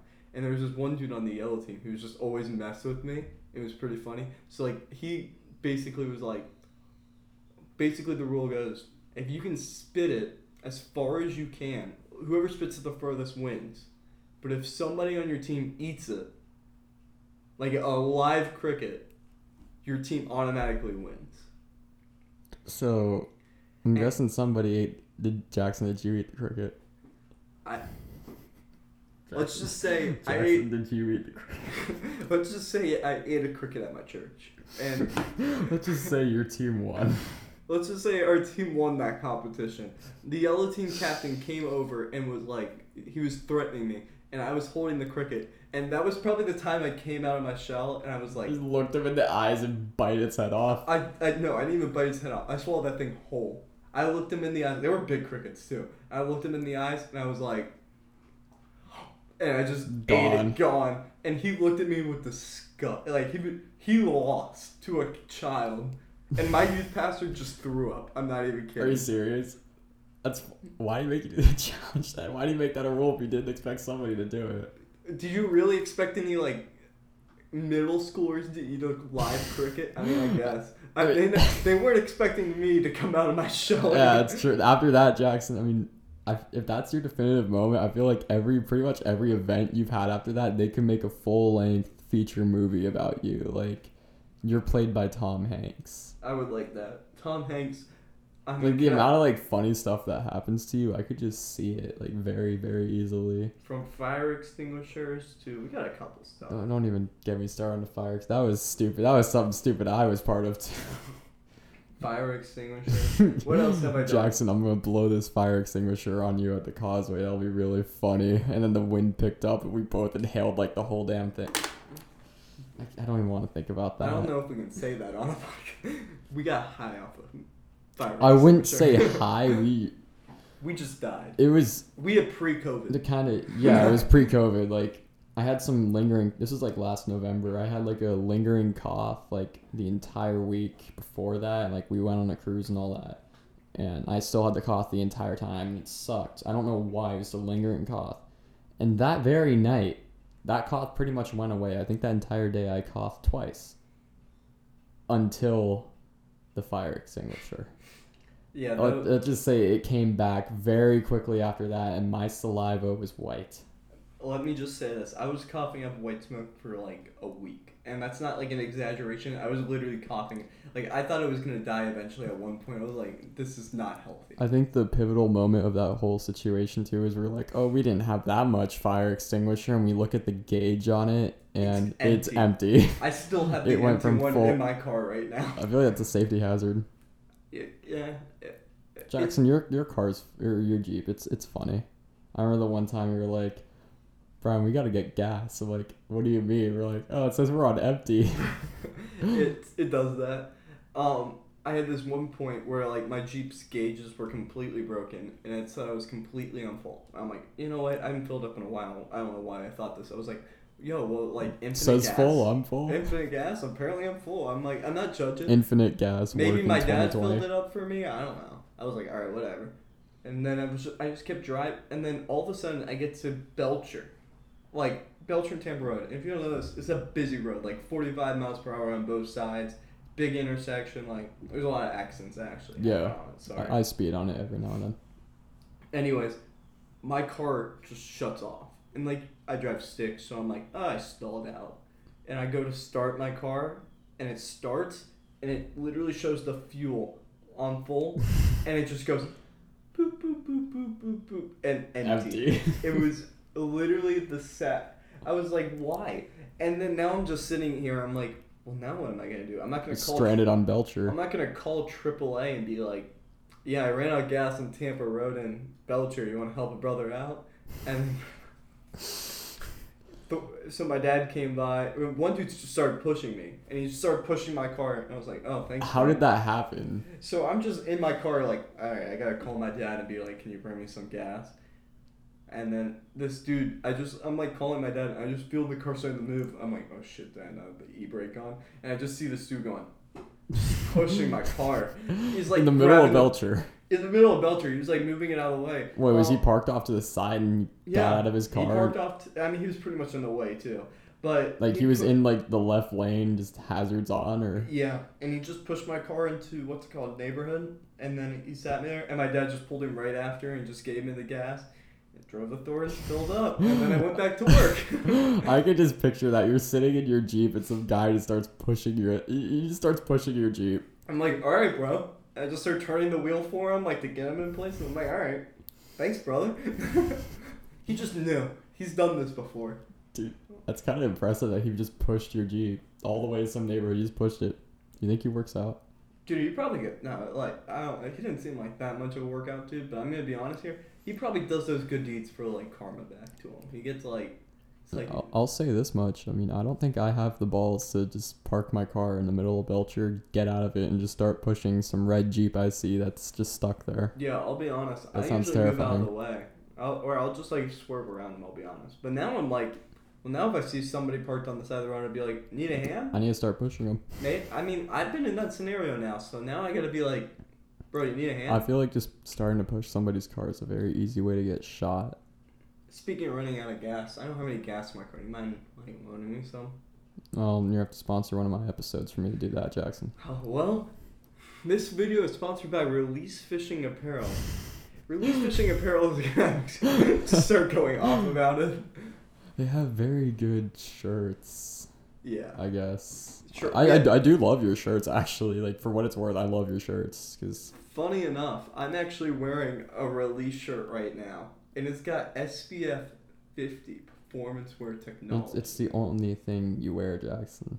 Pretty much now. Like, what am I gonna wear? Like, another fishing apparel? I all right. Let's be fair. How often did I wear fishing shirts before I owned the company? Not all that often. No, I literally wore them every day, Brian. I, I wasn't paying attention to your shirts, Jackson. I'm Apparently sorry. not. But I, if you look at my closet, nothing's different. Like, it looks exactly the same, just with release shirts now. So I, I see your philosophy behind that because why would you wear somebody else's shirt when you can just wear why would I your give? Nike the look of the release? I feel like if I, I'm not gonna wear like I, I do wear a release a lot, like release on release sometimes. Mhm. But sometimes I'll wear like a UCF shirt with a release hat. Like I like mixing. I don't want to just be like all release every time. I Mm. like throwing like a release hat on. on a daily shirts. basis you like i mean today's when we're recording this yeah you had today off but anyways college i mean at that or at spc that's just free advertising wearing your own shirt at that point Exactly. I'm how's that going for you the early college I mean, it's fun. It's a lot of work, but I mean, getting some classes out of the way there are a little harder than usual. Statistics, not not a fun class, but I I have a great teacher. So dude i had a stats test earlier this week and it was it was a very long test where it, it's open notes they're doing their tests oh, open notes really? Yeah, like pretty much every class is doing open notes, right? Because the online kids can just. Well, they Who's gonna stop lock. me from? All my paper? tests are on Honorlock, like completely. Oh, really? See, they don't do that. But what's the stop sign from you taking like a paper here? Oh, these are my notes. Can't see my webcam. Damn. I swear I know the material, guys. That, that that's what the whole argument is for doing the open note tests. So the stats test earlier this week, it was open note. But the thing is, if you didn't know your shit, you're not gonna finish in time. Exactly. That's you They don't. They get you they- with the time heard. Exactly, they do. You they don't give you enough time to check your notes though, so it's like you have to know what you're doing. I'm not even kidding. Yeah. Out of everybody in that class, when the bell rang, three people got up. Three. Wow. Actually, technically four. One was a TA, but the TA's doing better than I am. But Yo, he passed in this class. three people got up, and I think that's mostly because those three people are the people who really knew what they were doing on that. So I, I looked at my notes maybe once just to confirm, like, you know, was I right about this multiple choice question? Like, is this one, is this like rule of statistics correct? Was I correct about that? Oh, yep, knew it. Okay. That was the only time I ever looked at my notes the entire time. Yeah. Statistics is a fun class, I would say. I don't know. Depending on, it's a lot of work. It is, and one For of the one reasons question. I decided to take statistics is because it's single-handedly my worst math subject. Like subject of math, area of math, I am terrible at it. And at that point, I was like, you know what? I think I need to sharpen those skills a little bit instead of just letting it sit and be like, you know, this is a weak area of like my, you know, math education, all that. Instead of just saying, I'm afraid of this. I don't want to do it. I'm like, you know what? I think I think I can handle it. I'm built different. And I think colleges do look at that stuff, like whether you're taking the harder classes like statistics. I know a lot of people do like go like, you know what, you're looking at you're taking these classes already and if you pass them, like that's usually like a class at our college like UCF where you Mhm. would probably drop out if anything or not complete. Yeah. Because that's what like a college like UCF's looking at. They're like not trying to get the kid who's coming to party. I'm, Let's I'm- go. I want to party, but I'm just saying like party all the time. But like, they they want like a, they want like somebody who's also coming to get their degree. Yeah, yeah. And I think you're well, you're technically doing early college, which can't possibly look bad on, you know, your whole transcript I and all hope that. not. But I think for like high school kids and all that, your senior year, you should really spend it taking harder classes because if a college sees that you're not just giving up on your senior year and you're still making an effort to learn as much I as you can, take harder classes, I But think you that's also good. want to enjoy your senior. I. I. I can agree with both sides. Where somebody's like, I really just want to enjoy my senior year. A lot of people count it as their year. Like at least for me, I get to choose my classes. So Yeah. like I'm gonna choose harder classes this semester. So like when colleges are actually looking at it. That's And true. then- And the next semester, second go a little semester- easier. Because I don't even have my classes picked for second. They won't know what I'm doing. But I'm probably gonna pick something a little bit on the lines of a little easier, something I can do more manageable and enjoy the end, like with Yeah. prom, all that stuff, graduation. Do you know is homecoming even happening? Homecoming is a no. I heard. Might be really, I haven't heard anything about it. So I know it's a no this first semester, or at least first marking period, first semester at least. Imagine having homecoming and prom in one week. That'd be amazing. Just imagine that for a second. Like, I'm just kind of hoping we at least get like, I don't know. I, I'm not like a big person. I like I like going to the dances. Like I like just seeing everyone. It's kind of fun to just hang out with the boys. Like it would be nice to go to prom, or see at least one of our years, I know we got robbed of the junior one. and then graduation would be nice. But honestly, I like the graduation they had this year, where it's just kind of like your family, and then like you meet up with all your friends later and do stuff. Um, stuff, Um, yeah, we are stuff. stuff. Speaking of stuff, Oh I think boy. we ran out of stuff to talk about on the podcast today. You're really trying to get out of it, Jackson. I mean, that was kind of a good turn. Don't, d- d- are you gonna count me out of that? I'd like to thank you for listening to the. I'm gonna I'm gonna run the end of the podcast. No, you're not, Jackson. We're not done yet. Damn it! the gun's pointed towards you now. Damn it! So Jackson. So Aside Brian, from the stat, I'm actually genuinely curious because you said you were taking classes and all that. Aside from the stats class you're taking, what else are you taking at SPC? Because you said that this semester is a little harder for you. um, public speaking, which honestly, you're doing public speaking right now, buddy. Consider this Yo. practice. Um, Miss Klee, can you like give me an A plus on this one right now? Like, I'm doing pretty good. I mean, Our live studio audience. Yeah, Brian, can you edit like a clip of like our audience screaming right now? Yeah, this isn't an you. 80s show, Jackson. Thank you, thank you guys. Woohoo! Yeah, thank you. You're amazing. For those of you, you know, you're all listening right now. He's literally just looking at a door, calling out into the darkness. No, there's like a tree out there. That's true. I mean, you know, I still have to burn that sign you put in my yard.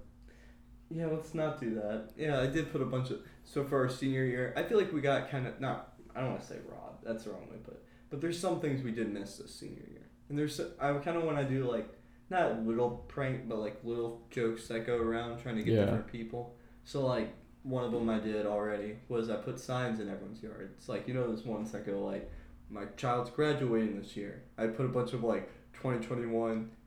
Um, what's it called?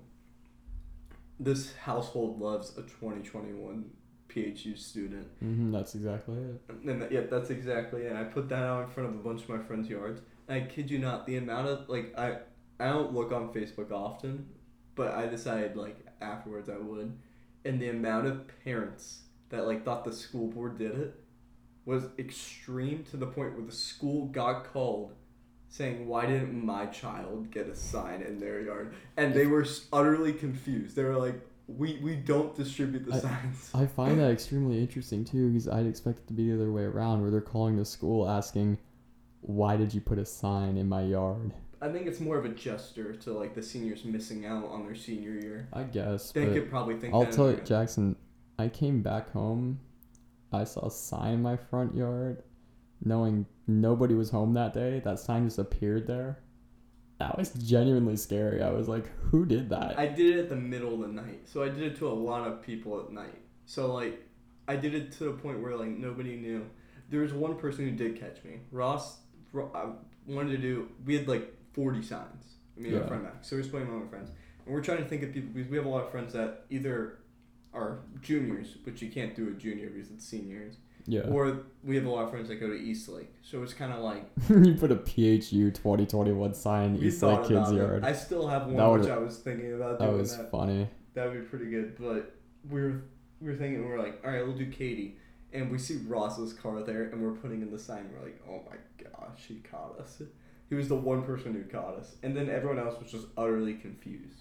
Were you there when we wrapped the mailboxes last December for Christmas? I was there for like two of them. Evan caught me, or Aiden and I were doing it, and we almost had the job done on Evan's mailbox. Like we just had the wrapping Mhm. paper. Where I was just, I was literally putting the bow on it, and then we see Evan's car turn into the driveway, and just the look of defeat on our faces just said it all. Like it was. He, he came over. He helped us finish the job. That was nice of him. I think a funny one with again with the person who I put all the signs in front of everyone's yard, my friend Mac. He wrapped my car in foil. Oh, yeah, yeah, and, yeah. Like the clear, what's is it? Just plastic Stretch wrap? wrap. Stretch wrap. Stretch wrap. He wrapped it like with a ton of rolls. It was just thick, and it wasn't that hard to get off. Like you just had to cut with scissors for a little bit and then get it off, and then Yeah, or like a razor blade or something. it really wasn't hard. I was like, it was April first, so I was like, I was like, oh man, is this he's challenging me to like a prank war or something like that? I would be totally Mhm. because it was in quarantine. We're like, all right, whatever. And I was like, oh, how am I gonna get him back? And then I realized it was April first, so I was on a time crunch too. Because if I didn't do it on April first, then it would just been like, happy April second day. April Fool's kind of April second. yeah, It doesn't work. I remember this. so I was like, so I gave you a call, and I was like, Brian, Dude, no, I the a way s- it went, we have were literally on Minecraft because this is back during like quarantine and all that. We couldn't go out. And we're sitting there on Minecraft, and you're like, "Hey, Brian, you want to help me sticky note a car?" I said, "I'm not doing anything right now. Let's do it." I mean, and I bought a ton of sticky notes, and I really like. I still have like You still have some, seventy percent of them. I kid you not, I was pretty impressed about how quickly quickly we did it. That was a very efficient job. It was, but the entire car was covered, which was impressive. Every yeah, literally. Every, you could not see the car, and we did designs and everything. It was pretty impressive. it and, was yeah. I think we all did ourselves on that one. and he had a lot more to clean up than we did. Like me, I just had to cut some foil off. He had to take off like the sticky notes in like bulk. You definitely got your revenge on that one. I mean, I'm just saying, and it happened on April first, so like, Yeah, technically you were in full legal limits to do that. I was. I can legally do whatever I want on April first. April first is purge day. I remember doing that too. It felt so sketchy. well, you didn't know him. Yeah, yeah, You that's true. no I had no idea. idea who this dude was, and I'm just sitting here, mm, you know, sticky noting his car. But It was fine. I feel like He had no idea you were there. He, he still had no. He'll find out now. Hey Mac. Um. By the way, Brian was there helping me sticking out this guy's car. yeah, you think this guy really did all of that on his own? I would have stayed all night. You know I would have. You're gonna camp out in his yard, set up a little tent too, like have a little fire pit. Fire. He had a fire pit. His fire pit's pretty sweet. He's got like those lava rocks and stuff. I was like. That's kind of raw. I remember I threw a couple of those in your pool. Not like those lava rocks. Oh. I meant like they actually are from like a volcano. Oh, that's kind of cool actually. Like Super. the igneous rocks. Yeah, it's like magma. Guys, I took I took earth science. I know what I'm talking about. I'm pretty well qualified. Science. Mm, science. So Brian, I'm gonna be conducting the interview now Oh boy. because I'm gonna put you on the spot because I feel like the audience doesn't know too So much it- about you. If the podcast just cuts here, guys, just you understand why. okay, Brian, Yes. tell us a little bit about yourself. What? Or you know what? My my, I have the tables turned. Do you know what? I'll I'll do the intro for you. Here we go. Jackson's coming in with the podcast. I'm holding up my scotch tape to look like I have a paper to introduce you, Brian. Brian Broski. He does a podcast. It's very good. He's got a nice setup going right here. He also no, you, you don't you don't describe the setup. He's got a nice setup. Um, Brian, I'm, I'm describing you. Can, Yeah, can yeah, that's right. Yeah, yeah, yeah. I I'm didn't sorry, I'm sorry, interrupt you. How rude of me. I didn't interrupt you. You shouldn't interrupt me. Let me start over. Brian Broski does a podcast, and it's pretty nice setup and very successful. Um, We have one episode. are you gonna keep interrupting? I'm sorry, Jackson. I'm sorry. I'm hyping you up right now. I'll- I'll Do you want me to stop? All right. You know what? All right. He also plays guitar and does astrophotography. He's um, he's got a house. he's actually got two of them. His, his mom's and his dad's, and we're actually at his dad's right now. Um, he's pretty good at guitar. He likes music, like most people. Um, Brian, you want to take over and describe yourself? I think I nailed it though. What else is there? I used to fly. Oh yeah, oh yeah, you fly. He I have a podcast. He flies. He's got wings. He actually flies. Yeah, like so the way Eli described it, right, is how he fl- or his cousin flies. Eli's learning to fly currently, so through his um scouts program, his Eagle Scouts, you know, you get your wings when you're like fully graduated out of scouts and all that. And he said like one time, his cousin, like was on the stage and all that. He was literally getting like he was graduating from it. He's like, okay, I'm gonna start flying now. He said that to the audience, and he looks out at this crowd of people in front of him, and he puts his hands out to his sides like His some wings grow. Dude, out. it's like some David Blaine shit. And he starts levitating, like literally Damn. levitating over the crowd, and to the point where he somehow got through the roof. Now that part isn't exactly clear to me. Eli needs to elaborate a little more on that part about how I he got from like out, you know, through the roof. It's a pretty I important think detail. Eli needs to be on the next Yeah. episode of the podcast uh, to he'll he'll he'll explain more of this later when I, I do have him on, but. Somehow he his, his cousin ends up outside of the building. It's One way or the other, he just you It's know impressive. teleport. It is impressive. He's built different, and. Well, he is an Eagle Scout. Yeah. Or yeah, that was his first night being a full Eagle Scout. So basically he kept levitating up and he got sucked into a plane turbine and died. So Poor guy. it So happens. Eli does not have a brother anymore. Cousin. Oh, he does not have a cousin anymore. No.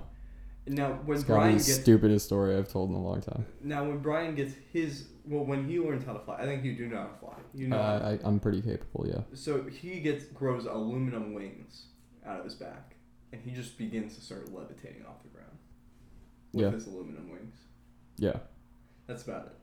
But if you if you guys didn't get the elaboration, Brian. Just so you guys know, we Brian are fully sober right now. I feel like that's very important to point out. We are both fully sober. The conversation is just that stupid. I don't know. I've had a couple drinks of Dr Pepper, so I mean They put shit in that Dr. Pepper that I don't know about. I don't know how to Dr Pepper. I'm just drinking it.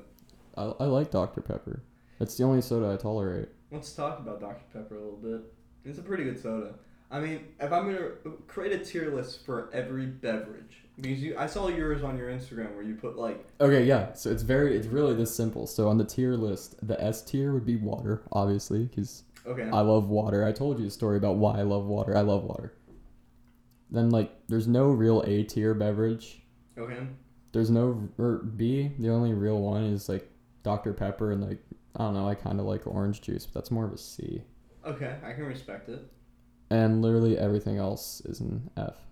Okay, so hear me out. We're gonna make an actual tier list, and I'm gonna pull up where the I'm gonna pull up the ten drink items, and we're gonna make a tier list out of the ten drink items. Uh, right here on the podcast, we'll do that. Okay. All right, so and we'll put water and Dr Pepper on it. All right, how about this? We'll write it here. I'll write them down real quick on our list. Make a note out of this. So we got water, Dr Pepper. How about lemonade? Yeah, lemonade. I could see that. That's kind of like a good drink to throw in there. What kind of lemonade do you like?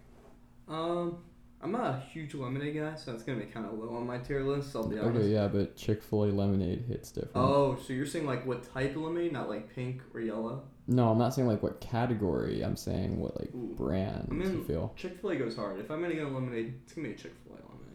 I get that. Yeah. All right, what's what's another drink for orange juice? Oh, that's I kind of I like, orange juice. I like All right, orange we'll put juice. orange I- juice on I, there for classify it as different. I mean, if they're gonna charge me four dollars for a glass of orange juice at Garden Grill, I mean, I think a basic one is it's a legitimate Coke. beverage. Coke's, yeah. Coke, See, I don't really like Coke though. That's the thing. but it's gotta be on the list. You know that. You even know because it's a tier list. We gotta rate these. So like Coke's true. like the most well known. Um, let's put Sprite.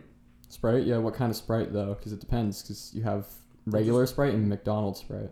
Ooh. Um, we're gonna put Sprite. Because like I feel like These were if you're all- gonna make a beverage tier list, like McDonald's Sprite would be above Sprite, like very easily. See, my thing is, all right. So all these we'll just put for context are all in a can or cup. So like Tropicana for orange juice, for lemonade it'll be like that Minute Maid lemonade shit, Yeah. whatever that is. So we'll put them all in a can just so it's all on an equal playing field. All right, so we got Sprite. All right, um, what's another one we can put on here? Um, Fanta. Fanta. I don't. I don't really like Fanta. That's an But it's F. still gotta be on the tier list. No, it's an F. I don't like Fanta. I'm telling you, dude. The only two beverages in this world that matter is water and Dr Pepper. That's it. You know Nothing else matters. except- I can respect that. All right, so I kind of like milk though. Milk's kind of cool. All right, and we'll put milk. All right, here's our tier list. Or not here. Here's here's our options. This isn't the tier list. So water. There's the tier list. so water. So we're gonna rate. Not Okay, gonna, We're not gonna do a tier list. We're gonna do Water is an S because you can drink water in almost any situation. we're not doing a tier list anymore. We're gonna do like a one one to ten. Like list them like top ten out of these ten. Number one would be water. Well, okay, all right. So you're gonna put water as number one. I mean, everyone loves water. I don't know. I, I, what I percent- love water. I don't know yeah. if anybody can not have water. I think love that's, water. I think it's a necessary item. So I think yeah, I, water- I can't live without it. I have to have water. All right. So here's the list. We got milk, Mountain Dew, Fanta. Mountain Dew's enough. F. W- w- Let me finish the list, Brian. We gotta tell the audience. Milk, Mountain Dew, Fanta, Sprite, Coke, orange juice, lemonade, Dr Pepper, and water. We've already established water's number one because we can't live without it. Yeah. Number two, can you agree with Dr Pepper? I mean, yeah, absolutely. I told you those are the only two beverages in this world that actually matter. Everything else is just. Number three. All right. So these all come from a can, so you gotta keep that in mind. Water Honest- comes from a can. Okay, bottle, whatever. It, it's bottle. It's whatever's produced in a factory, Brian. I got you there, Joe. They produce a lot of stuff in factories, Jackson. I mean, tire shine's produced in factories. Would that be considered a Brian, I will end the podcast right now if we don't. Just gonna click the button. We're, we're cut off. The Sprite. podcast ends right here, guys. I mean, you know why? Sprite is number four. Hear me out. What kind of Sprite? As I said, Just traditional Sprite. Like traditional Sprite. I mean, I, I can kind of see that. I mean, Sprite's a good soda for like, even for people who don't like. It's not pure syrup. It doesn't taste like. It tastes like fizzy water with a little. Okay, but it doesn't mean it doesn't change the fact that McDonald's Sprite is better than normal Sprite. All right, so now we need to add McDonald's Sprite to the tier list and put that above water. No, no, no, no, no, no, no, no, no. I think it goes above water. McDonald's Sprite is three. That beverage at least kind of matters. All right, so we're at McDonald's. You know what? We'll just take out Sprite and put in McDonald's Sprite. Yeah, How about that? All right, so now we're at three with Sprite. Because I wouldn't drink a normal Sprite. It would have to be a McDonald's Sprite if I was ever gonna have Sprite. How about on number four, Coke or Fanta? I think. Coke, Coke for number All four. Coke 'cause for number four. you have one Fanta and you just feel like you're gonna puke your large intestine out. Like, All right, it's so just you're not clearly good. really against Fanta. I don't like Fanta. So we can milk maybe as five. Oh shit! I didn't even realize milk was on there. Actually, I say milk is five. I like milk. I'd put I- milk above Coke. I, would not. I, I I'm strong about that one. I would not put milk. you would rather have Coke than milk. Yes. You belong in a psych ward. Whoa, whoa, whoa! All right, let's get something clear here. Are we talking about chocolate milk? Okay, that's well. What kind of milk are we talking about? It depends. Just traditional. I I prefer Tradi- traditional over chocolate. I'm one of those people. I agree. I agree. I can't. I don't like chocolate milk. It doesn't taste good, in my opinion. Yeah. All right, I'm telling you right now, we're doing Coke above milk, and we'll put milk Why, because Coke- Coke, is way better. dude? Coke is what's gonna stop your heart after like Yeah. 30 years of consuming it. Yeah, but milk's like cow piss.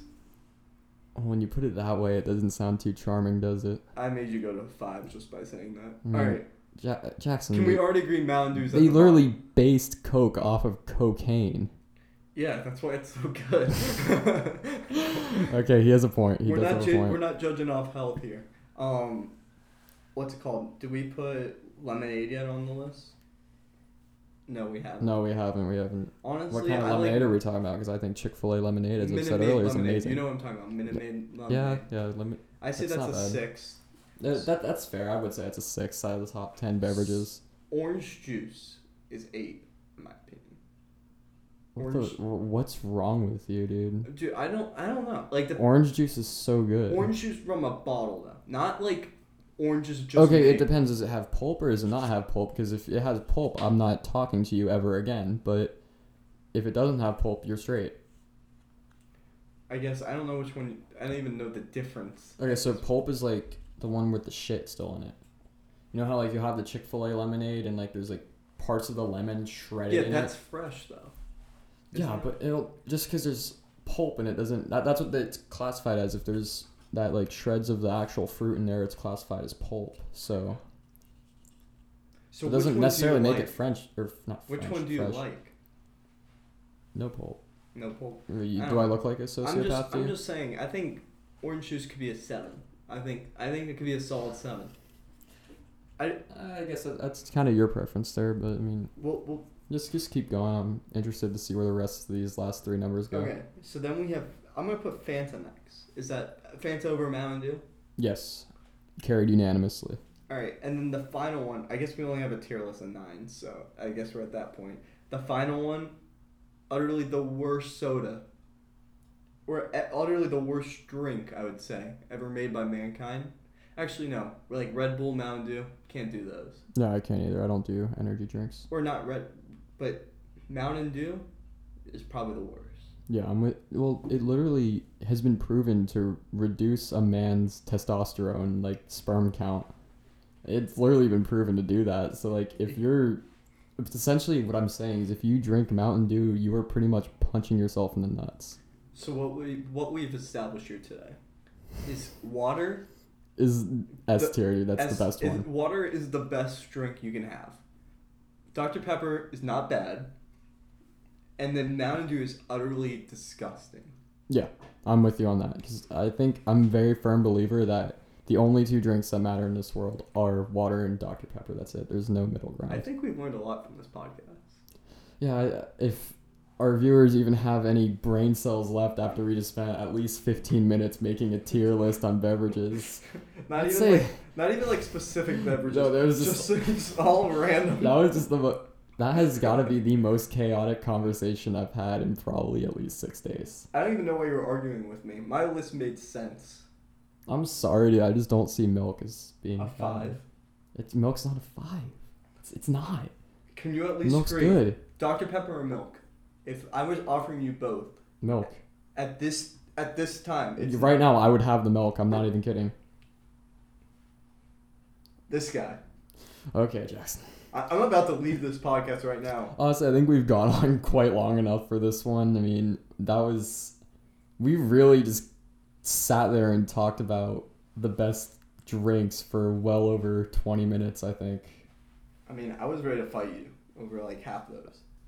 You know what? Jackson's gonna basically ghost me as a friend because I talk shit about Dr. Pepper. Dr. Pepper. Dr. Even though I said it's I love I don't Dr. even have a Dr. Pepper shirt.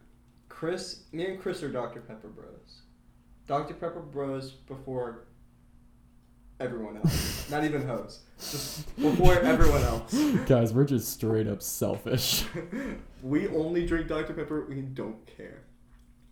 It's a life worth living, I think. I think so too. Like, Like I don't. Like How I long do you think it would take for your liver to just outright collapse You know if what? you only drank that? I'm willing to die if it means I can drink Dr. Pepper. Does that like- sound bad? They put you on a dialysis machine and just straight Dr. Pepper. you die in less than a week in the hospital. But it was worth it, wasn't it? It was. You know, Jackson, I would like to thank you for coming on this podcast. You certainly made it unique I'd like this to time. thank you for having me, Brian. It was pretty Of course, Jackson, of course. Uh, you set the bar certainly high for our next guest. Yeah, our next guest. Um, I'm well. Since you called someone else out in the last episode, I feel like it's only fitting for me to call somebody out in this episode. Oh I think- boy. I think it's fair. It's kind of like what's it called, where you like just pick somebody else and it just keeps going and going. It's like popcorn reading. and we did think talk that's where you're about Eli for a little bit of a portion where he was learning to fly. So I'm gonna pick Eli Thompson as our next guest on the podcast. Also, by the way, fair. I, I doesn't this- mean I have to honor it, but I mean, it's it's fair. it is very fair. All right. Last thing I'm gonna Oh. say, I'm gonna just plug my brand. Um, everyone go shop at releasefishingapparel.com. Up there it is. He, he didn't pay for this at all. He's But I- just doing it. But I still can't because I was on the podcast. For That's fair. I'll give He's, you that. one, he's Jackson. not paying us. He's holding us hostage. Help! Help! All right, Jackson. I'll give you a handshake before you go. All right. Thank you, Brian, for having me Don't on let the, the door hit your ass on the way out. All right. I'll see you, buddy. Uh, thank you guys for watching this week. Um, I'm honestly, he, he just walked out. He, he just walked out of the studio. He, he just actually just he's gone now. Well, I'd like to thank everybody for watching this week. Um, yeah, I'm I'm just speechless.